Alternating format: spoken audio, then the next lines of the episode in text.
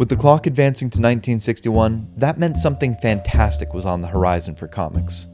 For now, though, we return to the challengers of the unknown. Kirby had left their hidden base in the Rockies, and their writers switched almost as often as their antagonists. Time would tell whether the challengers could hold it together. Hi, my name is John, And I'm Matthew. and we are the DC Detectives. It is our job to go back through the annals of DC Comics history and chronicle the evolution of all your favorite heroes from start. Do every reversible finish. Ah, it's gonna be, it's gonna be a weird, wacky, wild ride here with the Challengers of the Unknown. We've got some, we've got some really interesting stuff to talk about. Not like ooh fancy. It's just like these are weird, kind of weird stories. After all that we've been kind of looking at, and frankly, according to my showcase volume, they're all uncredited writings. So I don't know if you know. So I I only know as far as DC Wikia, uh, but we do enter a period of intense instability. Uh, Yes. Let me actually bring up my notes because it's actually three different writers, and Okay. it's it's not great. Uh, so reminder that Jack Kirby had penciled issues one through eight, and I think he was doing mostly the writing from like I think issue three on. Uh, and then in the stuff that we're covering, it's David Wood is writing, Jack Schiff is editing, and Bob Brown is on pencils. And we also get guest star writing from Arnold Drake and Ed Herron. Okay. No names of which I recognize. Ed Herron, I think we've seen a couple times, um, but that's about it. Um, So yeah, we're just we're just gonna jump right into this because I think we just want to discuss it a little bit more, you know, and uh, it shouldn't be too too long, uh, Joanne. So you know, keep the clock running. Uh, we're going from 1961 to 1962. Like I said, we're catching up, you know, all of the, the books now with the JLA so that we can move ahead and move ahead. Um, but Challengers of the Unknown, number 18, February, March 1961. It's the first appearance of Cosmo, the Challenger's space pet. So Cosmo is like a kangaroo raccoon sort of a thing, you know, physically. I hadn't thought about the kangaroo side, but uh, definitely there's a little bit of rocket in him. Yeah, there's a, he's he's got a little bit of a little squirmy sort of marsupial look to him. Um, but the challengers find a capsule that crash lands in the ocean. They extract it, and inside is Cosmo, and they gather from the myriad of minds amongst the challengers that he's like a chimp that the you know U.S. shoots into space, and he's just there and wounded. So June and the rest of the challengers, you know, nurse him back to health. And with Cosmo's fantastic abilities of, you know, disintegration, levitation, and shielding, um, they stop some more crooks. So now they've got basically a, you know, Deus ex machina pet, and uh, he's he's you know cute. Doesn't really have like a noise or anything like that that he makes, but he's just Cosmo, the space creature. Wow, they really don't have a sound effect. You're right. Like Mm-hmm. in retrospect, I would have expected like a gzz or something, like Yeah. some kind of Or like a ca- You know chittering. what it is? I expected an animal catchphrase. Yeah, yeah, that's what I did too. Like like a chittering or something like that. Or but nope, no catchphrase for the animal. Just uh, you know, silence and violence. The co- That's what it is. You're He's- not wrong. I mean, he's just a he's a super powered marsupial thing. Uh, maybe kind of like a possum. I don't know. He stands up on his back legs a little bit and looks like a kangaroo. Anyway, um, the second story in Challengers number 18 the Challengers are teleported to the future to stop a threat that is there, and they do because they're the Challengers of the Unknown. Uh, also, we get a little bit of a tidbit of information. Challenger Mountain, where their home base is, is in the Rockies, so they're based out of Colorado. Uh, Challengers number 19, April, May 1961. Uh, aliens escaping a dying land or dying world land on Earth, and the criminals amongst their, you know, number decide that ah, we'll just take over this planet and use it as our own now that we've destroyed it, as opposed to finding a suitable uninhabited planet that would, you know, suit their needs. Um, the aliens had like transmitted their essence into energy and put them on like tapes in a weird sort of like technological Noah's Ark sort of a situation, and it's kind of cool, but that's really the big gimmick of the story. Uh, the second uh, story in this is a temple robber gets a gem that allows him to summon creatures when light shines through the gem, and the challengers stop him by just shining light through the gem at the creatures, and it makes them go away. It's a very cut and dry, stupid story after all this sci-fi. And uh, I don't know, like I was like very disappointed by this like nameless, you know, plunderer who just decided he was going to be a bad guy, and the challengers defeat him pretty soundly. Uh, Challengers number 20, Jul- uh, June, July 1961. The Return of Multi-Man. Remember that guy who every time he died, he got a new superpower and came back to life? And then the last time he died, he was so smart he knew that he wouldn't get another superpower if he died? That was the catch. Uh, yeah, he's back. And uh, he escaped jail and decided that he was going to get technology with his new super smart brain to mimic the other abilities that he had that made him so formidable against the challengers of the, of the unknown, and uh, does so, and then the challengers stop him because they're better than he is. In, in like the dumbest rock paper scissors tournament ever, it's just like we're just better and smarter than you are, even though you're super smart, and we will defeat you, multi man. We have the second story. There is an astronaut who crash lands on Earth, gives off you know secondary cosmic radiation that mutates a bunch of animals around him, and the challengers must stop the side affected animals until the radiation wears off because that's just what happens. Like they don't have to invent a machine or a serum or anything. It's just like, nah, it'll wear off eventually. Which is like the most anticlimactic solution to that. Uh, challengers number Oh, two. Oh, was it that? I thought it was like they had washed it off of the uh, off of the astronaut suit, and for some reason that the fact that it had been washed away meant that all the depower everything sort of depowered. you know what? I cut would off from like its power source. I wouldn't I wouldn't be surprised if you were right. That does kind of sound familiar to me, but these were so hastily written and hastily delivered that I just I couldn't bring myself to care too much about the minutia of the plot. So uh Not wrong. uh, I mean, I mean, t- take your pick as to which one's le- more disappointing and less satisfying, or more satisfying and most disappointing for you. Either it wears off over time, or washing the source of the mutation away causes the rest of the tangential mutations to stop. Whichever one makes you sad. Okay, I do kind of want to like tangent off that though, because I find that just kind of tripped my brain a little bit. How cool would it be if Spider-Man had to keep the spider like as a pet forever to keep his powers? To like, you know. I mean, it's the same principle as like the elongated man. Ralph has to keep drinking Gingold. that is true.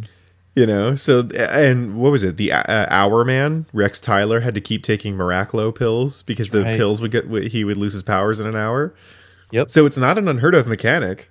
I mean, like I I would be interested in a Spider Verse multiverse character who had to keep the spider biting them consistently. Yeah, I fully agree. Like I think especially as a what if it would work well. Uh, or not even a what if, but like uh what was it? Uh Marvel 1602, I think it was. Yeah, yeah, yeah. 1692. Spider Man I remember. Noir, something like that. You know, one of those, one of those like multiverse Elseworld sort of properties that was just like, what if Spider Man had to keep getting bit? And you're like, I don't know, I never really thought about that, but sure, yeah, take me down that road, I guess. Because that's Oh, that's interesting. Like not just he has to keep the spider around, but has to keep getting bit. Yeah. Like I'm in I'm imagining like a mecha style launch sequence, like tap tap tap, uh, release spider, spider, just uh, shots of the the fangs going in. Spider Man, go. or like he just agitates a spider around his belt and it bites him. He's like, okay, now I can be Spider Man. Like he's just like pissing off a spider consistently. That feels a lot truer to the character. Right. All right, we're going to go to Challengers number 21, August, September 1961. June and a group of filmmakers, basically Tropic Thunder, the Challengers of the Unknown. Uh, Yeah. That's the plot. I mean, like they they fake being a bunch of people that need help and get the challengers to fight a bunch of staged situations. The challengers don't know that they're staged or fake until Rex kind of figures out some things aren't necessarily I don't know, space AG, I guess is the term. Like he can see a wristwatch under one guy's like glove and he realizes that the woman that is approaching them is just June in makeup. And it, it kind of like falls apart halfway through. And the, the filmmaker's like, damn, I really thought you guys were dumb enough to not see through this. But um, yeah, we were just trying to make a really realistic action film, and you guys got to fuck that up. So I guess now we've got to make a normal, boring movie. And what they don't realize is that in the midst of making what is the largest LARP campaign ever, a bunch of criminals have found like the the cache of weapons and crap that these guys made for the movie and are now using all the technology that they developed to actually commit crimes and the challengers have to stop these guys who've just stumbled upon the greatest assemblage of you know Disney Imagineering and THX and Lucas you know Lucasfilm and ILM creations that they're going to use for crime. and honestly, that's the bit that I I feel bad saying strained my credulity because these are stories that are not meant to be credulous. Yeah. But the fact that this reasonably well funded uh, movie project had not just really like looking like they work props, but had like dangerous props, re- like dangerous props and actually working props like hey here's like something that looks like an alien craft that spins on a like top point and it really does stay up and there really are guns on it what's Yeah. going on here why Yeah. yeah, you gotta um, you gotta think that they got really lazy in the in the costuming department, wherein they're gonna make an actual death machine, but they're not gonna double check that their extras are wearing wristwatches under their gloves. ooh good point You know, you you're you're competent enough to make really convincing sets, but your makeup is easily something that we can see through, and your your cast members are easily discerned as not really where they're from. It seems like they spent a lot of money in the wrong places. remember kids spread out your funding yeah, it was a misappropriation of funds there. Um, we're gonna go to the second story of Challengers number twenty-one. Uh, Zardock question mark i think we've seen this guy before in challengers i can't remember but they're acting like we've seen him before Um, i was wondering I, I honestly, it's not worth caring about, but this is a named villain. Um, Zardock is a magician, I guess? Question mark. Who has a, uh helmet that has like a fancy stone on the top of it, and when he uses the stone, it kind of allows him to do like levitation and telekinesis, and also summoning creatures out of his imagination to fight people. Kind of overpowered. Want to know the stats on that, but I'm not really going to question it. Um, Cosmo just kicks his butt. Yeah, the space marsupial wins. And y- you know what? For being a mascot creature, that's one point in his favor right there, being one, overpowered, and two, actually f- stopping the villain. But I will say this, sir. You are no Topo, all right? Oh i miss him Topo performed surgery on Aquaman, all right? Cosmo Cosmo saved the day and saved the challengers, which is no small feat. But Topo has done much more in the span of his existence in the Silver Age than Cosmo has. I'm just pointing that out. If we're if we're counting animal sidekicks right here, Topo is better than Cosmo. I will not enter, uh, you know, Krypto into this equation despite that Krypto was able to fend off one of the bizarros at a certain point because we just haven't seen a lot of Krypto. But i imagine Krypto has done way more than both of these characters in both superboy and superman comics but we're we'll deal with that when we get to it. Uh, the second to last uh, issue that we're going to cover here challengers number 22 october november 1961 the challengers fake a curse to entrap two guys who are trying to steal gold from a jungle civilization uh, that is, you know, cut off from most technology. It seems to be an indigenous population that lives in the jungle, much like an Amazon uh, tribe that has not seen technology. They just seem to be people who live in the jungle and have a particular affinity towards this religion system that they have based around gold. And these two characters are pretending that they're under the influence of a, a creature that makes them steal gold, which these individuals, the civilization has a large quantity of. And the challengers, I guess, pretend to also be affected by the the deity that these uh, that this civilization or this town, I, I don't know if tribe is the right word, um, worships and they fake it so well that the guys who are faking it themselves think it's real And they're like, oh, thank God the challengers are affected. Now we can stop faking it and go and get steal all the gold. And the challengers, of course, you know, entrap them and stop them. And I'm sorry if that all got a little like wordy or ham fisted there because I was trying very hard to like not refer to this colony, tribe, civilization, you know, town, village in negative ways because uh, the Silver Age has a has a bad habit of you know broken Englishing or dumbing down indigenous populations that are found in jungles by any of the heroes suggesting that these are like simple people or that they need their help or they're easily hoodwinked. And i feel like that's like a really not nice thing to do so I was trying to be as respectful as I could, even though one, it's fake because it's written in a comic book, but two, I feel like it's important to, you know, speak of it the correct way as you would a, a real living group of people that would be living like this and be respectful in that regard because you just should be. Uh, the second story a space criminal who collects living things, basically knock off Brainiac, um, tries to tries to is. steal the challengers, and they kick his butt um, because a, a creature or a being of his own species finds him. He's like, "Oh, this guy's a dick," and then stops him. Uh, challengers. Wait, which which was the God, I'm getting it mixed up. Uh, there was a character we read one issue of from the Golden Age, and then there was an entirely different version of once we got into the Silver Age. That was basically that, like Batman and some alien. Which one was it? Martian it felt like Manhunter. that. What? Oh, wow, yeah.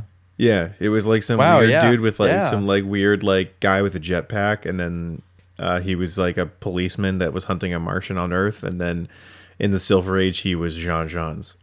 Yeah, good memory. Yeah, uh, and it feels it felt very much like that, where the real powerhouse of the uh, story was the alien and the Yeah. tech that they have, and it just sort of like, oh, I have tech that handles this. Yeah, it, it very much was the challengers not doing a whole hell of a lot and basically stalling the alien species for their own kind to stop them, which is a good segue into Challengers number 23, December, January 1961, 1962. Happy New Year.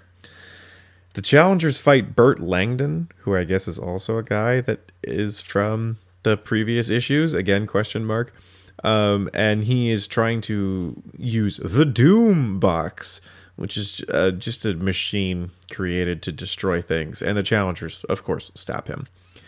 Um, the last story, Zog, an evil alien, sound familiar, uh, takes over an observation ship to try and conquer Earth. Sound familiar? Oh, look, we've recycled two plots here. In both alien plots, good aliens have been a part of the group that have been overthrown, that have a technology that can hurt humans, and they help the humans overthrow their bad counterparts, showing that the aliens aren't bad guys.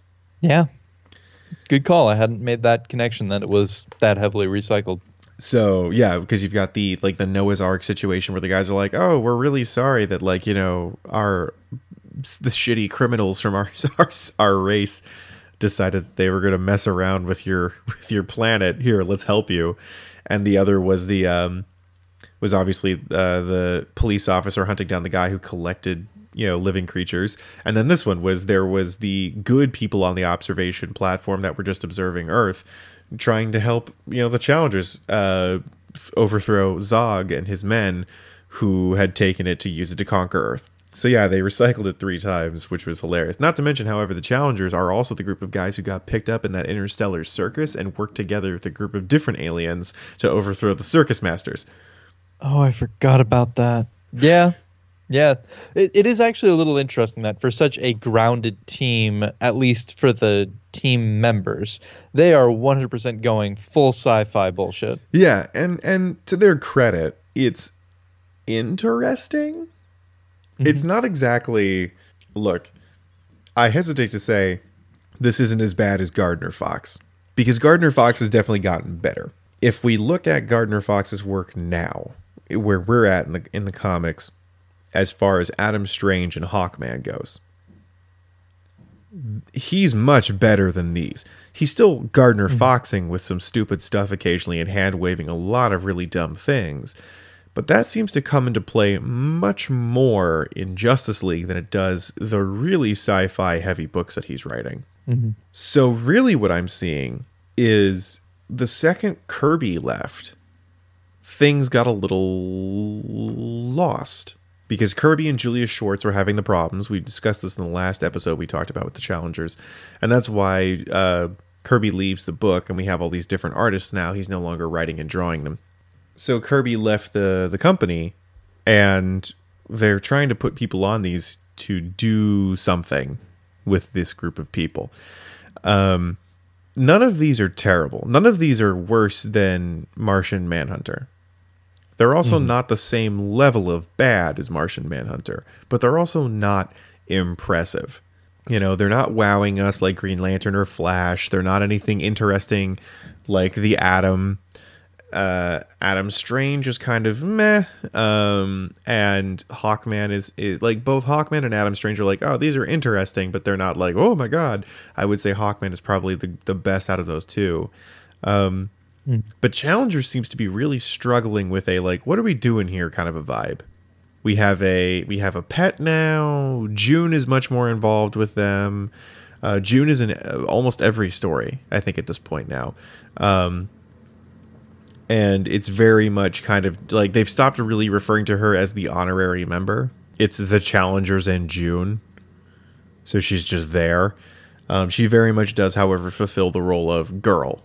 So it is it is a bummer that she has kind of fallen by the wayside in the very Silver Age theme of female characters who just by virtue of being female are a character. Um, that is that is their thing. You know, I am woman, and that is my my defining trait. She doesn't really have like you know a job or anything that's really important, or she doesn't have like a specific skill set. Like you know, um, Rocky's the strong man, and Red is the mountain climber. She's just June, and it's like uh, okay. The challengers do seem to be a little bit more animated, a little bit more not jokey, but they're like, "Gee, boys," or "Come on, fellas." You know, they're a lot more uh, good old boy fighting team um, than they were previously. And uh, I think that's very interesting because the pairings are a lot more frequent. You know, a lot of different pairings. You know, Ace and Rocky, and the Prof and Red, uh, or they'll interchange with like you know, uh, Red and Rocky go away, and Prof and Ace are teaming up, or you know, and and you have the different dynamics because they all know different things. And they have different specialties. So you're like, ooh, how are these two characters going to get out of it? But we're seeing that done better in JLA because there's actual real flavors there's actual real differences in those characters because their powers are so different versus these are four guys who are pretty much identical. They're just different flavors of the same guy. It's you know vanilla vanilla bean and you know french vanilla and you know something else uh, you know or dairy free vanilla. And you're like they're the same person they just taste weirdly different and it's because they're made differently and but they're all just four white guys who are really good at everything except one can swim, one can climb things, one's a little bit stronger than the others, and one can pilot. Yeah. So I think that's going to be it for summary. I've got a decent number of small notes and one or two like mid-sized. All right. Uh, in general, I'll agree. Um, the way I'd sort of evaluated these after reading them was they're not bad stories, but they're not memorable. That was the one that the bit that I kind of latched onto. Mhm. There are very few bits of this that are I'm just like, oh yeah, okay, that really stuck out to me. Like I I was going through and some of the things that I would normally like latch onto, uh, my go tos, just nothing special there.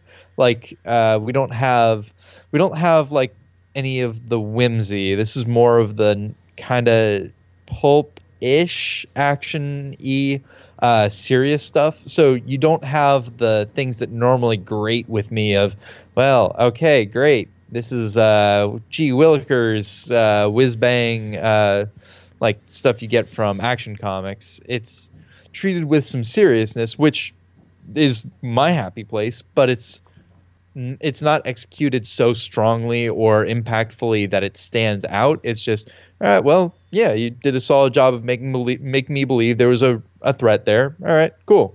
Page turn. Uh, the fact that the um uh, the characters and the world are not being built out. Like we get the addition of Cosmo, but Cosmo comes in and then it's another three issue, or I think it's not the next issue, but the issue after that that he next appears in, and only for one of the two stories. We don't get an immediate uh, Doiby Dickles situation where Cosmo Yeah. comes in and then he's part of the cast every time. We're not really building out a supporting cast, with the exception of June. Uh, we're not getting a world. We're just getting these monsters of the week, which again ain't bad, but it means there's nothing memorable there. Uh, the monsters and aliens are like they have some moments of cool. I kind of like some of the designs. Like I'm always a fan for like three-eyed aliens, and we get those with the uh, the aliens who digitize themselves onto the Noah's Ark situation. But I mean, fundamentally, that's just hey, there's three-eyed aliens. It's not a design that sticks with me in part because they don't come back, uh, so we don't get repeated exposure. These are just solid. Like I read them fairly quickly. I read them in one sitting, and I I wasn't angry or frustrated by the end like I have been with some of the worst ones. It's just, yeah, well, this is a page turner. Yeah, it's a Turns it's, out if you turn the page enough, then you reach the end. Yeah, it's popcorn. It's going to see mm-hmm. it's going to see an action movie and not being impressed or disappointed. You're just like, yes, that was an action movie. And one of the things that's a little interesting is that for being so middle of the road, at least as we're viewing it now, this they're they've got a solo book. Like Yeah. there are two stories, and it's just them, and then the little like two uh, single page like gag comics that we always have, and like a one page short story. But this is the equivalent of Batman or Detective Comics being just Batman. Uh, Yeah. and I'm amazed that they have that, and they're not even superheroes. Like uh, they're not even riding the wave of, "Hey, this is like a superhero story." I'd be really curious to see. Like, I didn't look at the sales figures for Challengers. It, I would be amazed if it was that high, but Yeah, they're I getting a solo I book, can't and, and it- we're would be. reading issue twenty three. Yeah, Yeah, they're like it's gone for a while. But but you bring up a good point though. There, you know, with the, with regards to like it being action oriented and action specific. I'm wondering if this is very much what Sergeant Rock was like. Mm. Mm. and maybe that's where they're kind of getting this feel. So I'm I'm actually right now in the DC Universe app trying to see if I can find some Sergeant Rock. Yeah. Um and if we could maybe look at that for a while and just kind of see like cuz I mean we wanted to, we just couldn't get the uh the comic.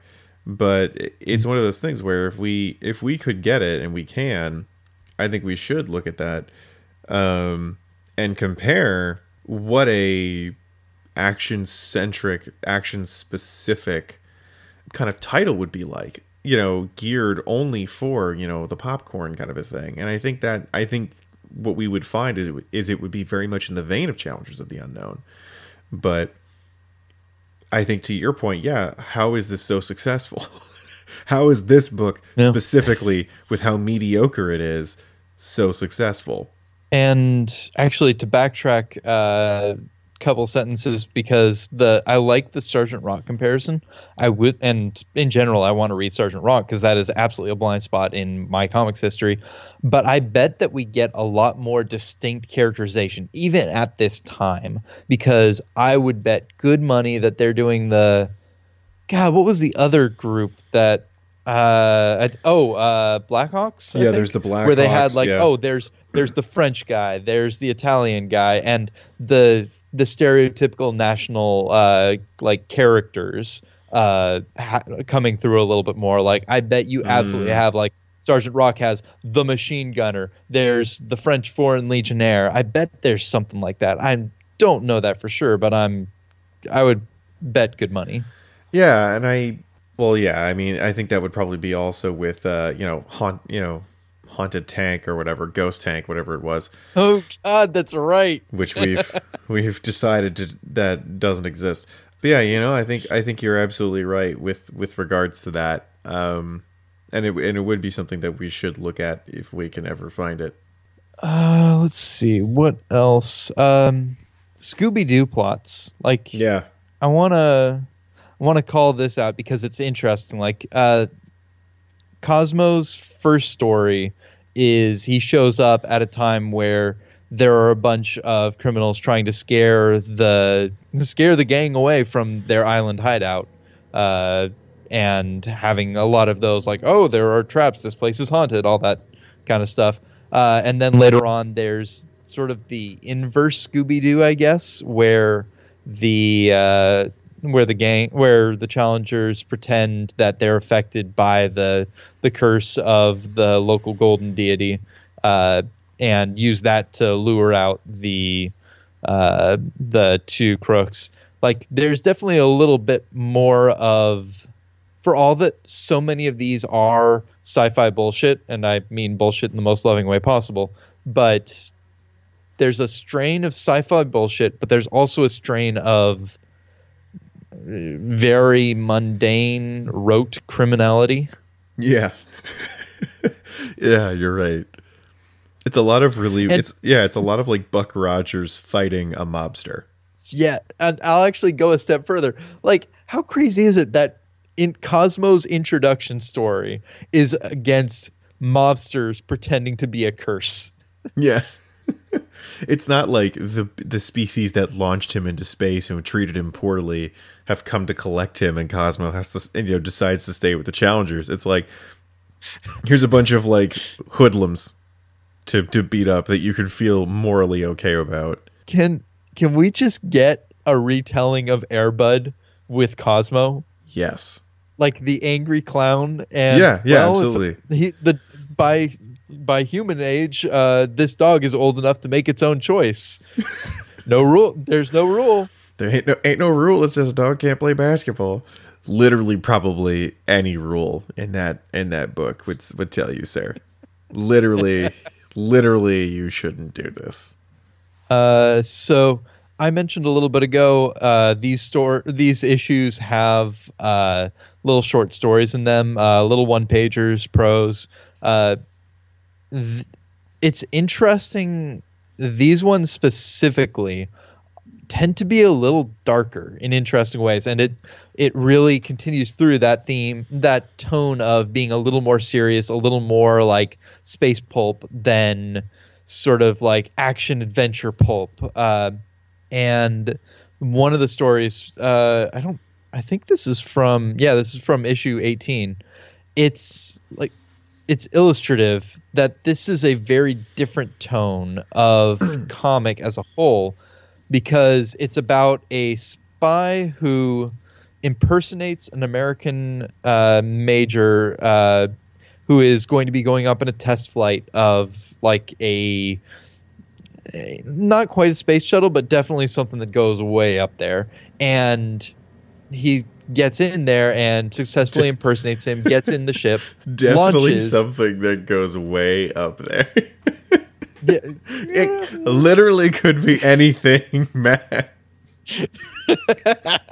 well, it definitely has A a, hot air for, balloon. Like, it it has a button for orbital positioning, which he realizes after like he flips a bunch of buttons of just like get me super high up so that I can come back down in like neutral territory or something and sell this thing. And then he realizes with horror that oh no, I got myself out of like out of fuel and I am somewhere up in space. I don't know how to get back. I am marooned in space and I'm going to die here.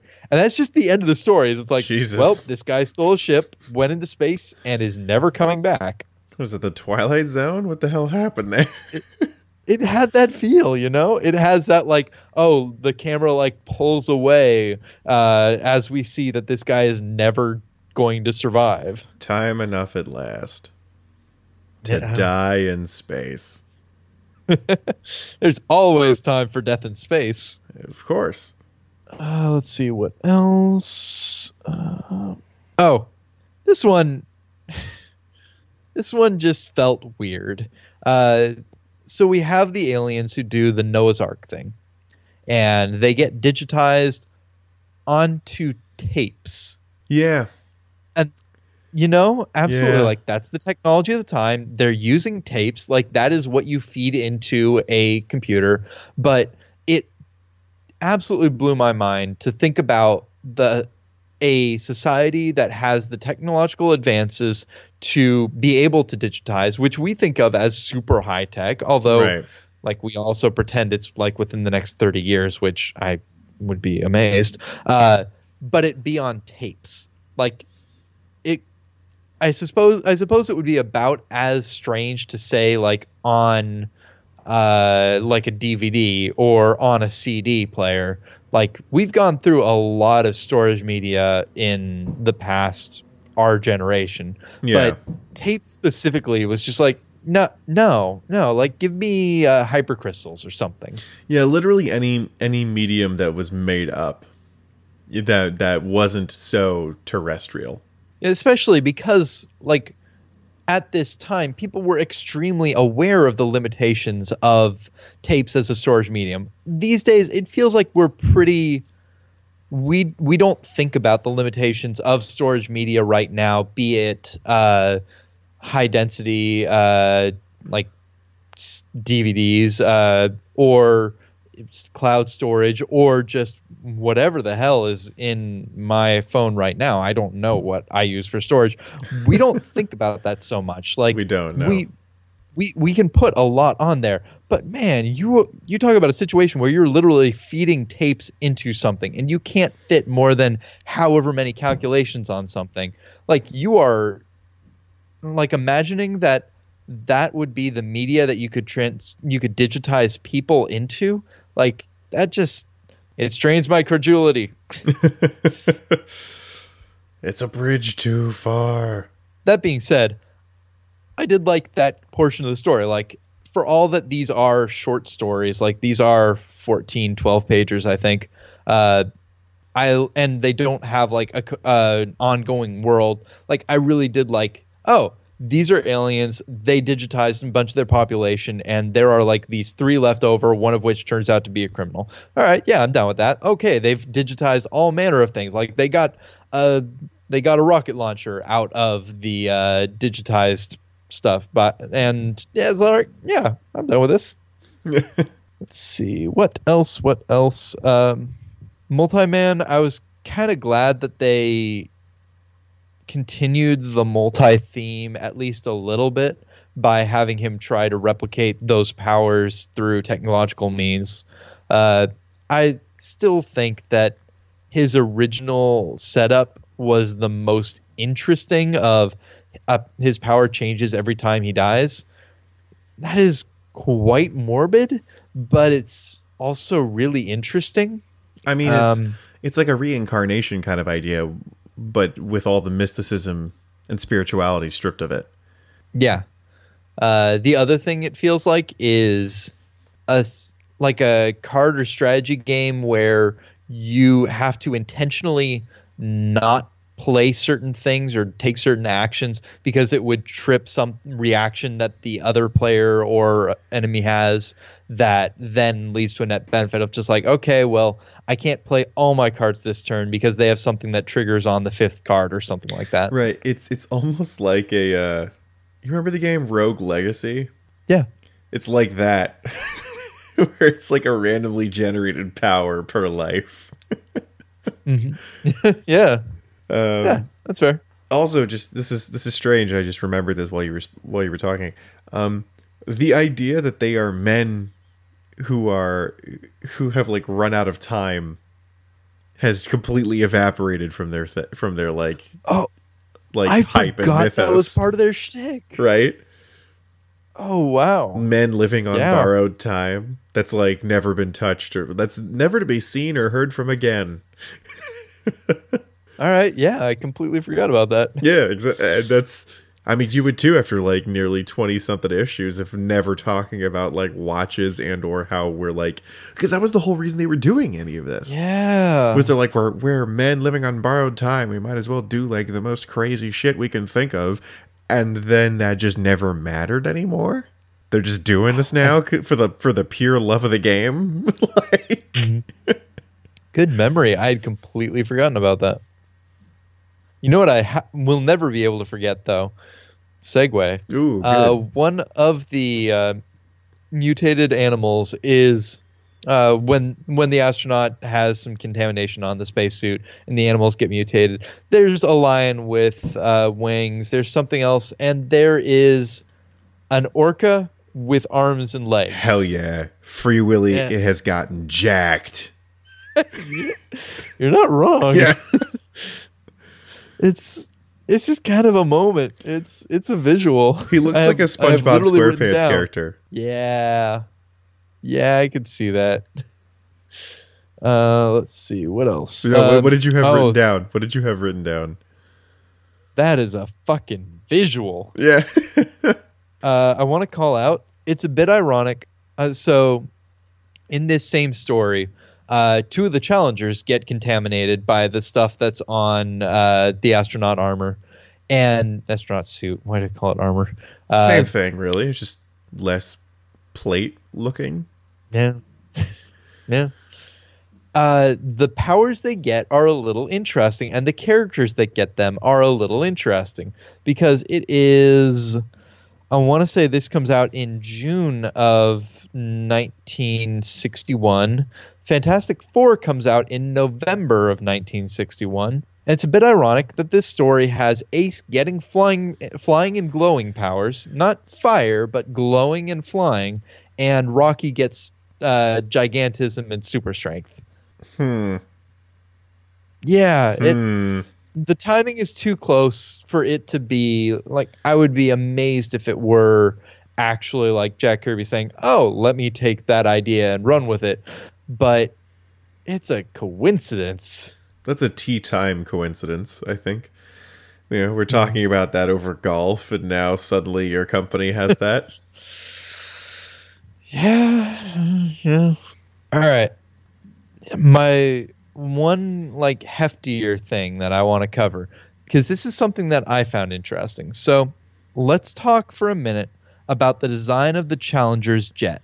Okay. So it's got like a retro future look. It's got the uh like it looks like the spaceship in the birthday card that I got as like a 6-year-old with Yes. it's got the snub nose that's hollow. It's like a Viper from Battlestar Galactica. That whole thing where it's got like the Mm, air mhm. intake in the front. For no reason So, in space. I was- That one specifically like, well, actually Vipers were supposed to be able to fly in uh, atmosphere, right? Or I don't. I don't couldn't tell you. I should rewatch that series. I got halfway through the finale and I never finished it. Mhm. Like I went away, I got halfway through the finale, had some event to go to, and then when I I, I just never picked it up afterwards. Anyways, um, so I dug into that design. Turns out that from the perspective of speed, that hollow body is pretty optimal. It's the air intake for the jet engine. That was the standard design when jet fighters were still slower than the speed of sound, uh, which was the case at this point.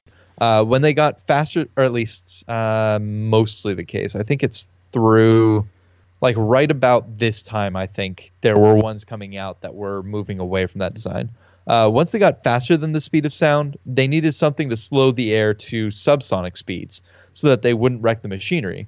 So you mostly got like a hollow body with a spike in the middle because that would like break up the speed enough that you don't get like supersonic air coming through and just ripping your stuff to shreds.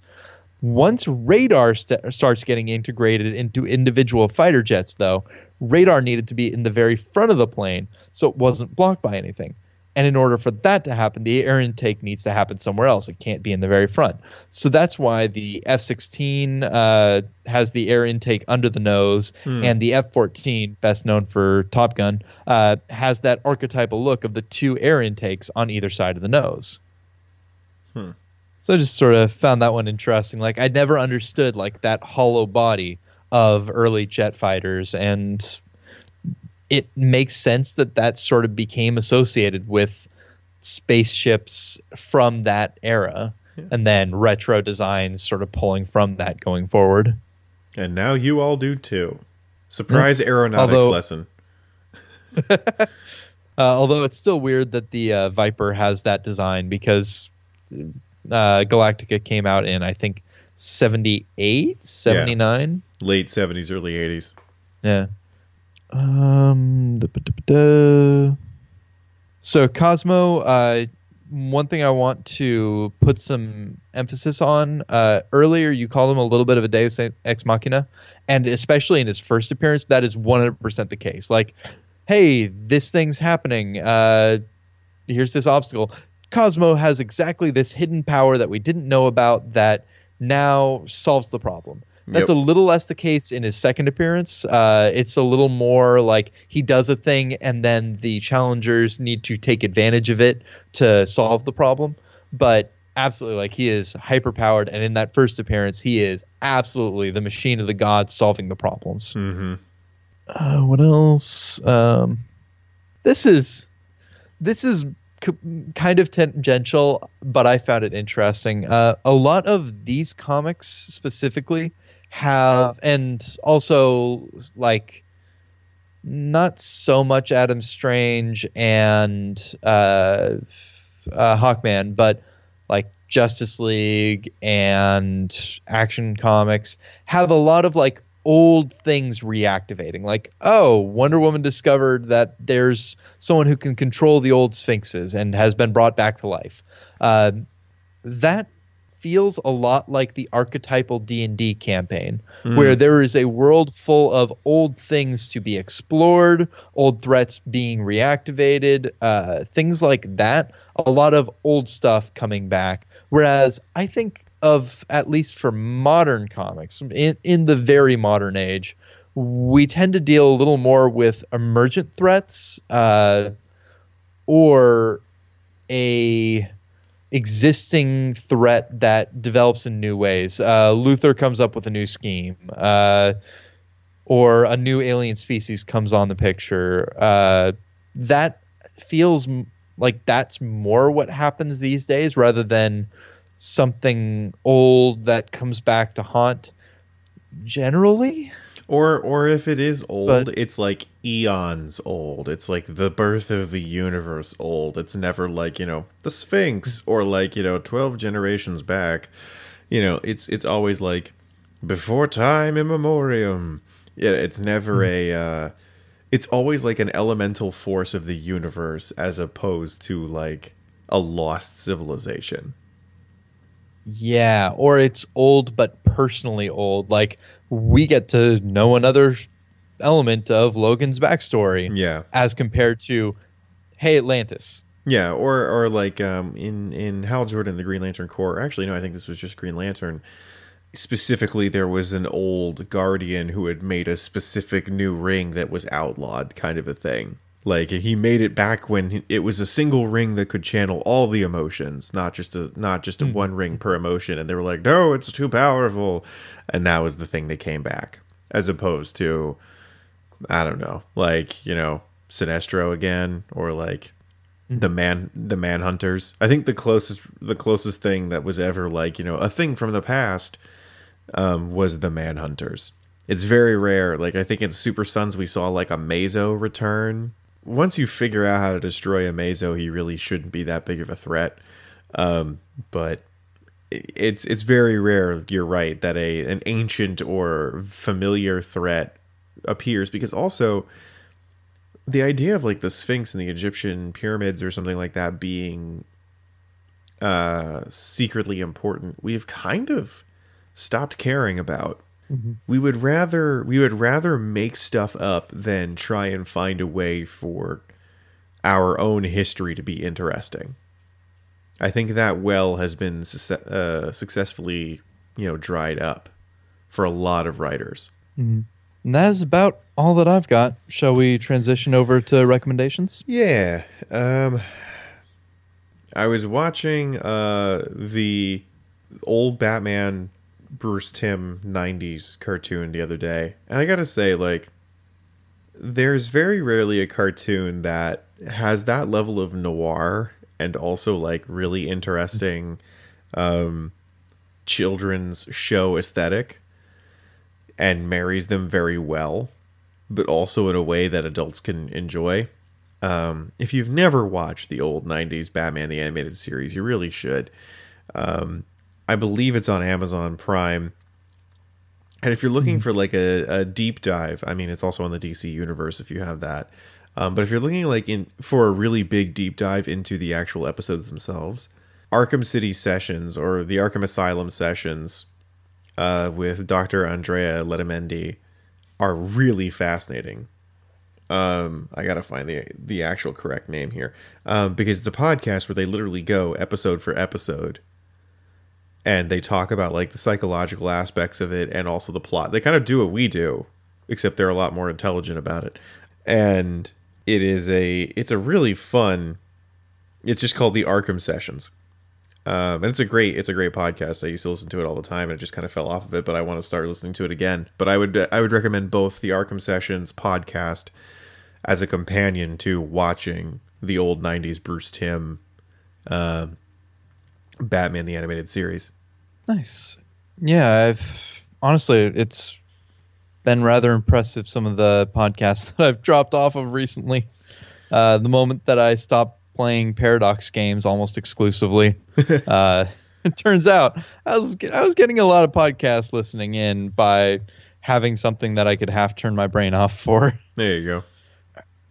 All right, on my end, um, I've got a mobile game that I've just been playing a lot of recently called Night of the Full Moon. So this one's a little interesting. It's a roguelike deck builder card game. Uh, so just okay, normal uh, roguelike experience of different different cards available uh, to either uh, buy with the coins that you earn by playing or uh, like different boons one way or another like you're as you progress through you're building your deck and it's very heavily designed for combo engines which i've always enjoyed but i never like i was a magic kid growing up but i didn't drop money on magic. Uh, and I had friends who would make like uh, Megrim decks that were okay, discard a card and lose two health four times. Like I love those kinds of uh, combo engines, but I never real I never built those. I never had them spent the money on that. This gets the experience of having those combo engines and frankly the game demanding it of you. And it plays quickly enough. Each run is an hour or less, and it really takes you from okay, starting from a very like bland, very vanilla deck to okay, I am choosing the things. Like I like the feel of building that combo engine, uh, and yeah, like honestly, the one hour per run is a really big selling point because mm. uh, a lot of roguelikes just stretch. Um, yeah even like I think that's something that like Darkest Dungeon I think does well. At least the bits of Darkest Dungeon that I played, you certainly have the big meta game, but on each individual run is relatively quick compared to a Dom, to uh, Dungeons of Dredmor, compared to Rogue. Uh, those uh, what is it? Stone Soup, I think is one of the newer ones. I forget. Uh, I always got turned off by those when I lost and when I lost a run after working on it for like three or four hours. This is a little more plug and play and honestly easier, which makes a difference. Hmm. That's good. That's interesting that it's on mobile, but that's impressive that it can deliver that kind of an experience from a mobile game too. Yeah, honestly, like UI is pretty good. The only times it really has issues displaying are first off, they don't do a great job of having tooltips expand, mm. and it's pretty clear this isn't this isn't the studio's like first language. Uh, so there are times where stuff will be cut off or tooltips will be a little unclear. And also, if you have a uh, a deck built around draw a bunch of cards, uh, it doesn't do that great. it doesn't mm. show like it shows the cards like fanned out, and it's just like, well, I cannot see enough of the card to tell which one this is. All right, I think that'll do it for us for this episode. We will see you next time with another Silver Age series that we are catching up on. But until then, we will hopefully find you in good spirits and see you all next time. DC Detectives can be found on SoundCloud and iTunes. Make sure to check out our Twitter and Instagram pages. After our time with the Challengers of the Unknown and Cosmo had ended, we decided to return back to the office. Joanne had said that there was someone there waiting for us, but she wouldn't give her name. When we arrived, a young girl with pigtails was waiting for us. She said her name was Linda Lee.